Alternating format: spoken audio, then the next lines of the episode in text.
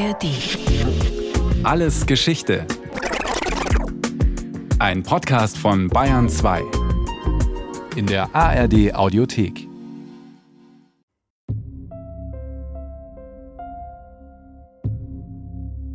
April 1980 in der Gedenkstätte des Konzentrationslagers Dachau.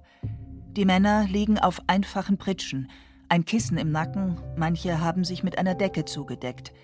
In ihrem Blick feste Entschlossenheit. Es sind zwölf Sinti, die an diesem geschichtsträchtigen Ort im Hungerstreik sind. Darunter auch Überlebende des Holocausts. Es waren fünf Überlebende beteiligt von Auschwitz, von Dachau und Mauthausen. Es war einer beteiligt, der hat die Zwangssterilisation erfahren, der wurde unfruchtbar gemacht. Sagt Romani Rose im Interview mit dem Historiker Jan Selling für das Dokumentationszentrum ROM Archive. Rose gehört zu den Jüngeren des Hungerstreiks. Er hat 13 Familienangehörige im Holocaust verloren. Mit der Protestaktion wollen sie auf anhaltendes Unrecht aufmerksam machen – Ihre Forderung? Die Anerkennung des Völkermords an Sinti und Roma durch die Nationalsozialisten. Dieses Verbrechen musste im Sinne des Strafrechts und des internationalen Rechts durch die Bundesregierung anerkannt werden. Es war der traurige Höhepunkt einer mindestens 600 Jahre langen und sehr wechselhaften Geschichte der Minderheit auf deutschem Boden. Ursprünglich stammen Sinti und Roma aus Nordwestindien. Von dort zogen sie vermutlich zunächst nach Persien und dann nach Südeuropa, sagt die Historikerin Carola Finks. Sie leitet die Enzyklopädie des NS-Völkermordes an den Sinti und Roma in Europa der Universität Heidelberg. Es gibt verschiedene Theorien, aber die für mich plausibelste ist die, dass es so eine relativ kohärente Auswanderung gegeben hat einer Gruppe aus Nordwestindien, dann bis nach Persien, die sich relativ lange im Byzantinischen Reich aufgehalten hat und erst mit dem Vordringen der osmanischen Truppen ab dem 15. Jahrhundert begann dann die Migration nach Westeuropa. Diese Migrationsroute belegen vor allem sprachwissenschaftliche Forschungen. Das Romanes hat sehr alte Wortbestandteile und da gibt es sehr viele Wortbestandteile, zum Beispiel aus dem Griechischen, worauf man dann schließen kann, dass es dort lange Aufenthaltszeit gegeben hat. Viele Sinti und Roma sprechen noch heute Romanes, auch Marcella Reinhardt. Lacho dives laut Drengi, Mirolapi Marcella Reinhardt, Mihumi Sinterza, Mihumi Vorsitzende vom Regionalverband Deutscher Sinti und Roma in Augsburg-Schwaben. Übersetzt bedeutet das Schönen guten Tag an alle. Ich bin eine Sinterzer. Mein Name ist Marcella Reinhardt. Ich bin die Vorsitzende des Regionalverbands Deutscher Sinti und Roma in Augsburg-Schwaben. Die Bezeichnungen Sinti und Roma oder Sintize und Romja in der weiblichen Form sind von der Minderheit selbst gewählt. Den Begriff Zigeuner lehnen sie ganz klar ab. Der Name Zigeuner ist für uns eine Fremdbezeichnung. Mit diesem Namen sind unsere Familien in den Gaskammern getrieben worden und grausam ermordet worden. Und ähm, ich möchte mit dieser Fremdbezeichnung nicht genannt werden. Mittlerweile haben sich die Bezeichnungen Sinti und Roma weitgehend durchgesetzt, auch wenn es immer noch Erklärungsbedarf gibt. So deutet der Doppelname bereits an, dass es sich keineswegs um eine einheitliche Gruppe handelt. Das sind einmal die deutschen Sinti, die haben eine ganz eigene Geschichte, weil das diejenigen sind, die tatsächlich in den deutschsprachigen Landen seit dem Mittelalter leben. Das ist die eine große Gruppe, die in Deutschland lebt und eben sehr lange ansässig ist. Und die andere Gruppe, die mit Roma bezeichnet wird, das sind diejenigen, die meist so aus, aus Südosteuropa kamen. Und der Zentralrat Deutscher Sinti und Roma hat sich eben damals dafür entschieden, diese beiden größten Gruppen als namenführende Begriffe zu verwenden. Als die Sinti im späten Mittelalter in die deutschsprachigen Länder einwanderten, wurden sie zunächst überwiegend positiv aufgenommen.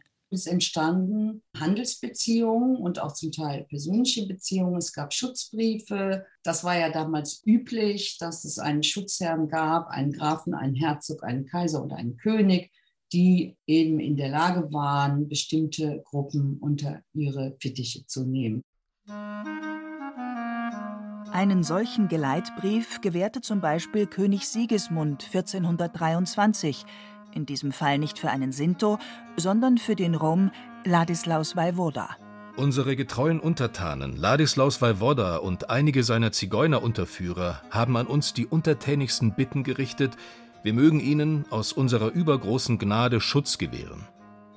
So oft daher dieser Ladislaus Wajwoda und sein Stamm in unser Herrschaftsgebiet gelangt, vertrauen wir fest auf die von euch geleisteten Treuegelübde und tragen euch auf, dass ihr eben diesen Ladislaus Wajwoda und die ihm untergebenen Zigeuner vor jedem Grenzhindernis und jeder Schwierigkeit schützen und bewahren sollt. In den Genuss kamen sind die eben auch, zum Teil, weil man durchaus die Handelsbeziehungen schätzte oder weil es eine gewünschte Migration war. Aber natürlich waren diese mittelalterlichen Gesellschaften sehr brüchig und sehr schwierig und es gab ja zivilisatorisch sehr starke Umbrüche. Immer wieder kämpften Regenten um Besitztümer und Herrschaftsgebiete. Wandernde Gruppen waren irgendwann nicht mehr geduldet. Man versuchte staatliche Macht herzustellen und man sonderte dabei diejenigen aus, die man als nicht passend ansah. Und es gab ja in den deutschen Landen damals ein großes Heer an Mobilität, mobile Menschen, die auf der Suche nach Arbeit und Brot ihre Territorien wechselten. Und das wollte man eben gerade unterbinden. Man wollte die Leute an ein Territorium festbinden. Man wollte dafür sorgen, dass bestimmte Regeln durchgesetzt werden. Und in diese Mühlen gerieten dann auch äh, Sinti und Roma. 1498 erklärte der Freiburger Reichstag Sinti und Roma reichsweit zu Vogelfreien. Das bedeutete, jedermann konnte gegen sie vorgehen, ohne mit Konsequenzen rechnen zu müssen. Es kam zu brutalen Übergriffen. Es gab Hinrichtungen, Männer wurden gerädert und gevierteilt. Allerdings, das zeigen neuere Forschungen, war das eher die Ausnahme als die Regel. Also Sinti haben sich genau in diesen 300 Jahren in den deutschen Landen angesiedelt und etabliert. Man kann anhand der Quellen eine große Bandbreite an Berufen feststellen, also im Handel und im Handwerk. Das wichtigste Gewerbe für Sinti in der frühen Neuzeit war das Militär. Viele stiegen auch in hohe Offiziersränge auf. Einen ersten größeren Wendepunkt stellte die Zeit der Aufklärung ab dem 18. Jahrhundert dar. Die Aufklärung brachte für Sinti und Roma so gesehen nichts Gutes, weil zu der Zeit auch sich der Rassismus ausgeprägt hat. Ne? Es war ja die Zeit auch des Kolonialismus und man fing an, Menschen zu sortieren. Es wurde Rasse erfunden und in dem Zusammenhang interessierten sich dann auch auf einmal Forscher und Forscherinnen sehr stark für Sinti und Roma, weil man sie als die Fremden im eigenen Land identifizierte. Der Kulturhistoriker und Statistiker Heinrich Grellmann etwa publizierte Ende des 18. Jahrhunderts ein weit verbreitetes Werk unter dem Titel Zigeuner und beschrieb darin ihre Sitten und Gebräuche. Sie gelten auf einmal als Naturvölker, die unzivilisiert sind, die nicht in der Lage sind, sozusagen am Prozess der europäischen Zivilisation teilzunehmen, die sich nicht verändern können, die nicht lernen können. Diese Eigenschaften seien der Minderheit von Geburt an gegeben, meinte Grellmann. Und das war das Verheerende, weil damit sozusagen jede Individualität negiert wurde und den Menschen auch kein angemessener Platz mehr in dieser Gesellschaft zugewiesen wurde, sondern im Gegenteil, da entstand dann das ständige Aussortieren und Ausgrenzen. Wandernde Sinti und Roma bekamen vielerorts keine Arbeitsgenehmigungen mehr, durften nur außerhalb der Stadtmauer siedeln, wenn sie nicht gleich vertrieben wurden. Gleichzeitig gab es aber auch viele Angehörige der Minderheit, die etabliert waren, auch im 1871 neu gegründeten Deutschen Reich. Viele gingen für den Kaiser im Ersten Weltkrieg an die Front. Man fühlte sich durch und durch deutsch. Natürlich, man, wir kennen ja die Fotos in bayerischer Lederhose oder im Uniformrock, im Kommunionkleid. Es gab bürgerliches Ambiente. Es gab natürlich auch Armut, aber es gab eben eine ganz breite Palette an Lebensformen und ökonomischen Situationen. Von staatlicher Seite hatte allerdings schon im Kaiserreich eine diskriminierende Sonderbehandlung begonnen. Die Ausländerpolitik verschärfte sich. Die Frage, wer eine Reichsangehörigkeit bekommt und wer nicht, spielte eine zunehmend größere Rolle. Sinti und Roma versuchte man auszusondern. Dasselbe galt für Polen und Juden. 1899 war in München bereits eine sogenannte Zigeunerzentrale eingerichtet worden. Mit modernsten Methoden erfasste die Behörde alle, die sie als Zigeuner klassifizierte und, Zitat, nach Zigeunerart umherziehende Personen in einer Datenbank. Auf diese Weise registrierte man sonst nur Serienstraftäter. Und in Bayern wurde dann auch 1926 das sogenannte Zigeuner- und Arbeitsscheunengesetz erlassen. Dieses Gesetz wurde schon zur Weimarer Zeit äh, stark kritisiert, weil es rechtlich im Grunde genommen nicht zulässig war. Es war ein Sonderrecht innerhalb einer Demokratie für eine bestimmte Gruppe. Und trotzdem hat dieses Gesetz einen sehr breiten Konsens gefunden. Die Folge dieses Gesetzes war, dass viele Angehörige der Minderheit aus Bayern flohen, zum Beispiel ins Rheinland. Ich kenne selber einige Familien, deren Urgroßväter dann zu der Zeit ins Rheinland geflohen sind, weil es in Bayern nicht möglich war, zum Beispiel einen Wandergewerbeschein zu bekommen. Also die wirtschaftlichen Existenzen waren dadurch auch bedroht. Die Zeit im Deutschen Reich und in der Weimarer Republik war einerseits geprägt von behördlicher Diskriminierung, andererseits konnten sich aber weiterhin viele Sinti und Roma gesellschaftlich behaupten oder zumindest ihre Situation verbessern, indem sie in andere Teile Deutschlands wanderten. Das änderte sich dramatisch, als die Nationalsozialisten an die Macht kamen.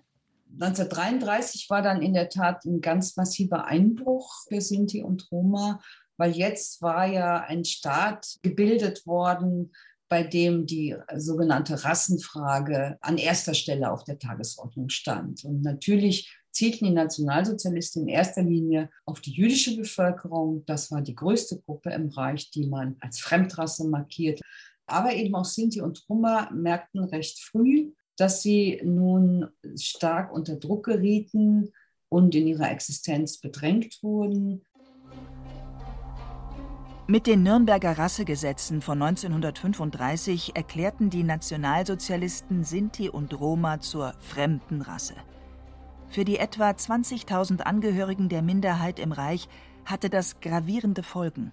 Sie wurden dann ja nicht nur von der Polizei total erfasst, sondern auch von der sogenannten Rassenhygienischen und Bevölkerungsbiologischen Forschungsstelle, an deren Spitze ein Arzt und Psychiater Dr. Robert Ritter stand.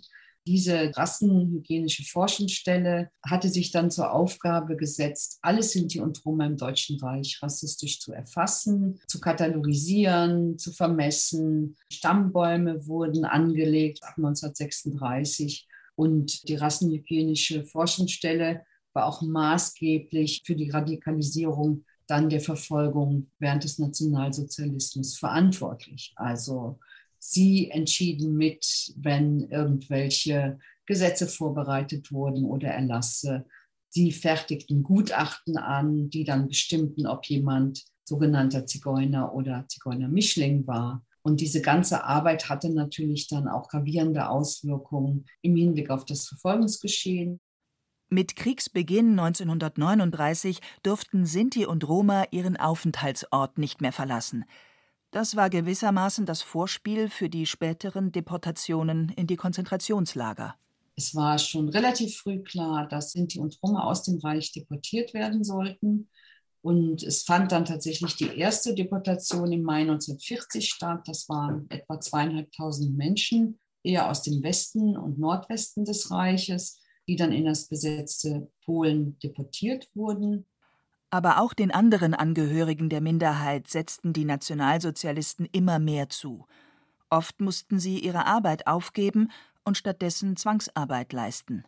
Und im Dezember 1942 ordnete dann Heinrich Himmler an, dass alle Sinti und Roma im Deutschen Reich in das Konzentrations- und Vernichtungslager Auschwitz-Birkenau deportiert werden. Systematisch wurden alle Sinti und Roma in die Vernichtungslager verschleppt. Frauen, Kinder, Männer, selbst wenn diese gerade für die Nationalsozialisten an der Front kämpften. Die wurden direkt mit der Uniform ins Lager eingewiesen. Und im Lager selber waren entsetzliche Zustände, sodass viele schon im Lagerbereich selber verstarben, entweder an Gewaltverbrechen, vor Hunger, an, an Krankheiten, die nicht behandelt wurden, oder sie fielen den medizinischen Experimenten des berüchtigten Arztes Josef Mengele zum Opfer. Und nur einige wenige wurden dann selektiert und zu Zwangsarbeiten in andere Lager überstellt, Ravensbrück oder Buchenwald zum Beispiel. Und alle anderen wurden in der Nacht vom 2. auf den 3. August 1944 ermordet. Von den etwa 20.000 Sinti und Roma, die im Deutschen Reich lebten, wurden etwa drei Viertel ermordet. Insgesamt wurden im deutsch besetzten Europa und in den Ländern, die mit NS-Deutschland kollaborierten, Hunderttausende verfolgt und ermordet. Bis heute lässt sich eine annähernd genaue Zahl der gesamten Todesopfer unter den europäischen Sinti und Roma nicht ermitteln. Schätzungen gehen von bis zu einer halben Million aus. Der Völkermord, auf Romanes Poraimos genannt, war eine Grausamkeit unvorstellbaren Ausmaßes, die dennoch in der Nachkriegszeit so gut wie keine Beachtung fand. Stattdessen standen Sinti und Roma weiterhin unter Generalverdacht. Die Polizei erfasste sie immer noch in ihren Sonderabteilungen, sagt die Historikerin Yvonne Robel. Sie ist wissenschaftliche Mitarbeiterin an der Forschungsstelle für Zeitgeschichte Hamburg.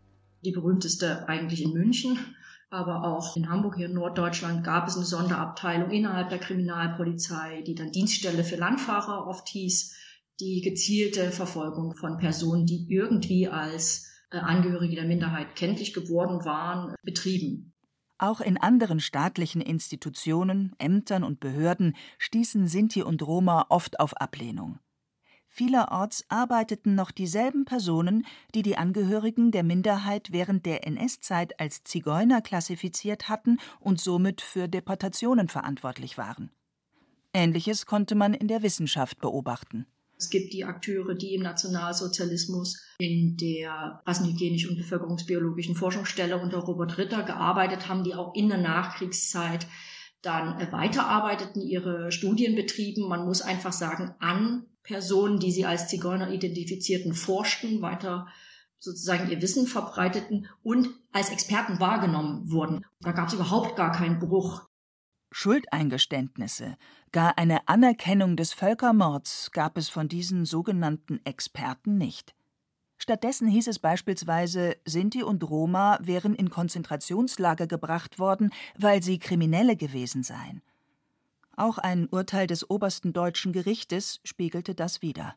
Es gab 1956 dieses Grundsatzurteil beim Bundesgerichtshof, das besagte, dass alle Verfolgung von Sinti und Roma vor 1943 nicht aus rassistischen Gründen erfolgt sei und deswegen nicht entschädigungsrelevant war. Das ist ein fatales Urteil für viele Überlebende gewesen, die auf Hilfe angewiesen wären, weil sie aus Verfolgungsgründen arbeitsunfähig waren, ähm, körperlich versehrt, Hilfe brauchten für ihre Familien und so weiter. Wegen der fehlenden Aufarbeitung wirkten auch in der Bevölkerung die alten Vorurteile und Stereotype fort. Die Situation änderte sich erst in den 1970er, 80er Jahren. Vor allem, weil nun auch Angehörige der Minderheit selbst für ihre Rechte kämpften. Aufruf an alle deutschen Sinti. Es ist langsam an der Zeit, auf Ungerechtigkeiten, die die Sinti heute schon wieder erdulden müssen, aufmerksam zu machen. In Heidelberg veröffentlichte das Zentralkomitee der Sinti Westdeutschland einen Aufruf. In der DDR gab es nur ein paar hundert Angehörige der Minderheit. In Heidelberg mit dabei war auch Romani Rose.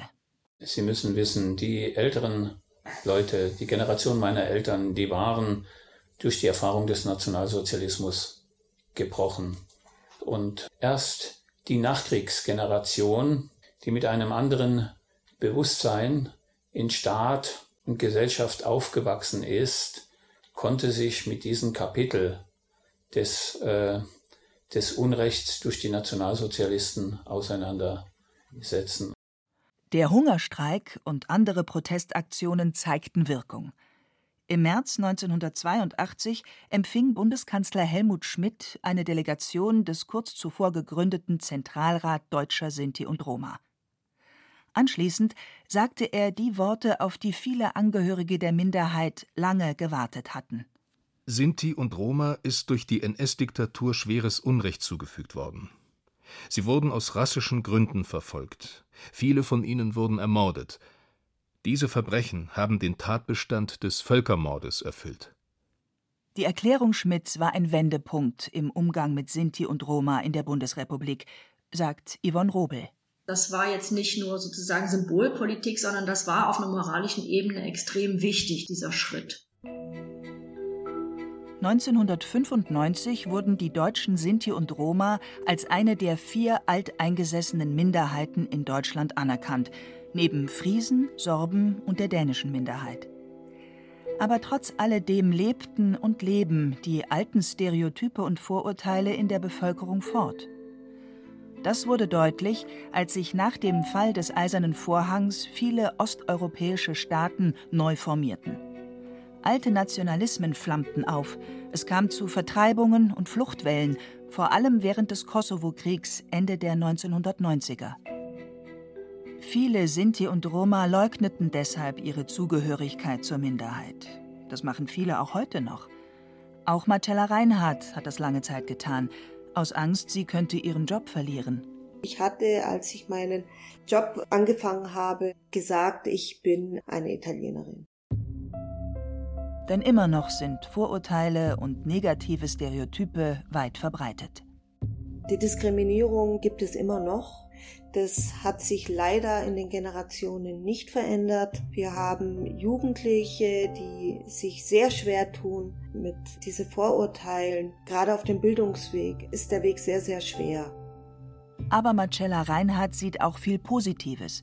Insbesondere die Arbeit der Bürgerrechtsbewegung und des Zentralrats habe hierzu beigetragen.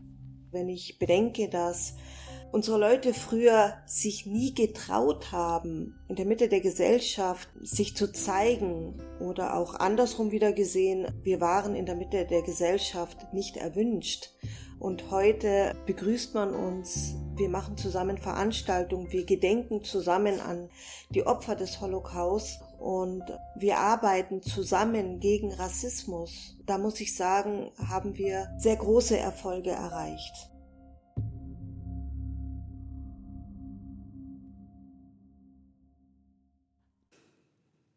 Das war Alles Geschichte, History von Radio Wissen aus der Staffel Sinti und Roma.